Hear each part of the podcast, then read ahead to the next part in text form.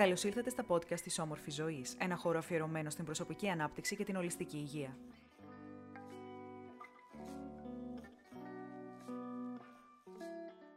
Τα καλά νέα για τον πλανήτη μας, Ιανουάριος 2021.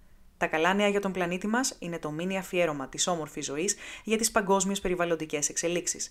Κάθε τέλος του μήνα προβάλλουμε τα σημαντικότερα νέα από όλο τον κόσμο σχετικά με την οικολογία, την κλιματική αλλαγή, την καλλιέργεια, αλλά και οποιαδήποτε πολιτική εξέλιξη αφορά άμεσα το περιβάλλον.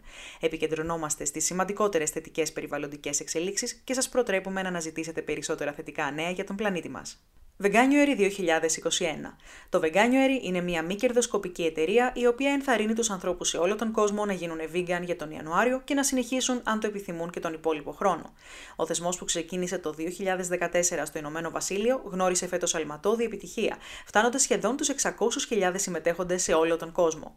Η επίδραση των συμμετεχόντων από όλα τα έτη της καμπάνιας συνέβαλε στο να σωθούν 3,4 εκατομμύρια ζώα και να εξοικονομηθεί νερό. Σκεφτείτε ότι το νερό που απαιτείται για την παραγωγή ενός μοσχαρίσιου μπιφτικιού είναι ίσο με 60 ντους. Όσοι συμμετείχαν στο Veganuary βοήθησαν επίσης στο να μειωθούν οι εκπομπές αερίων του θερμοκηπίου, και αυτό διότι η κτηνοτροφία είναι υπεύθυνη για το 14,5% των εκπομπών αερίων του θερμοκηπίου. Τέλος, οι συμμετέχοντες βοήθησαν στην προστασία των οικότοπων των άγριων ζώων, αφού κάθε χρόνο καταστρέφονται 75 εκατομμύρια στρέμματα δασικής έκτασης, κυρίαρχα εξαιτίας της κτηνοτροφίας.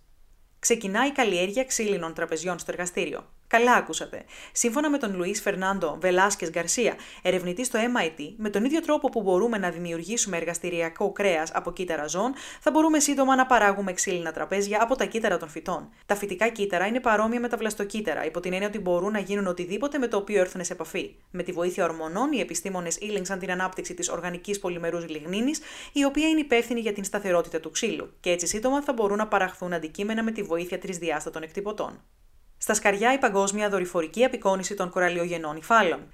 Τον Οκτώβριο του 2020, Αυστραλοί επιστήμονες ανακάλυψαν κοραλιογενή ύφαλο που ξεπερνά σε μήκος τον πύργο του Άιφελ, έβριμα που αποδεικνύει το πόσο λίγα γνωρίζουμε για τον βυθό των ωκεανών.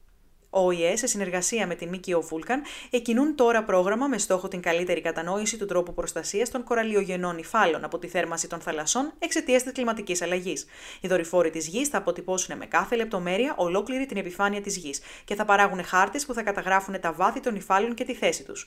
Το έργο στοχεύει στην χαρτογράφηση του 100% των υφάλων του κόσμου μέχρι το καλοκαίρι του 2021. Ελπίζουμε να απολαύσατε αυτό το επεισόδιο. Μπείτε στο www.omorfizoe.gr podcasts και δείτε ολόκληρη τη λίστα των επεισοδίων μας.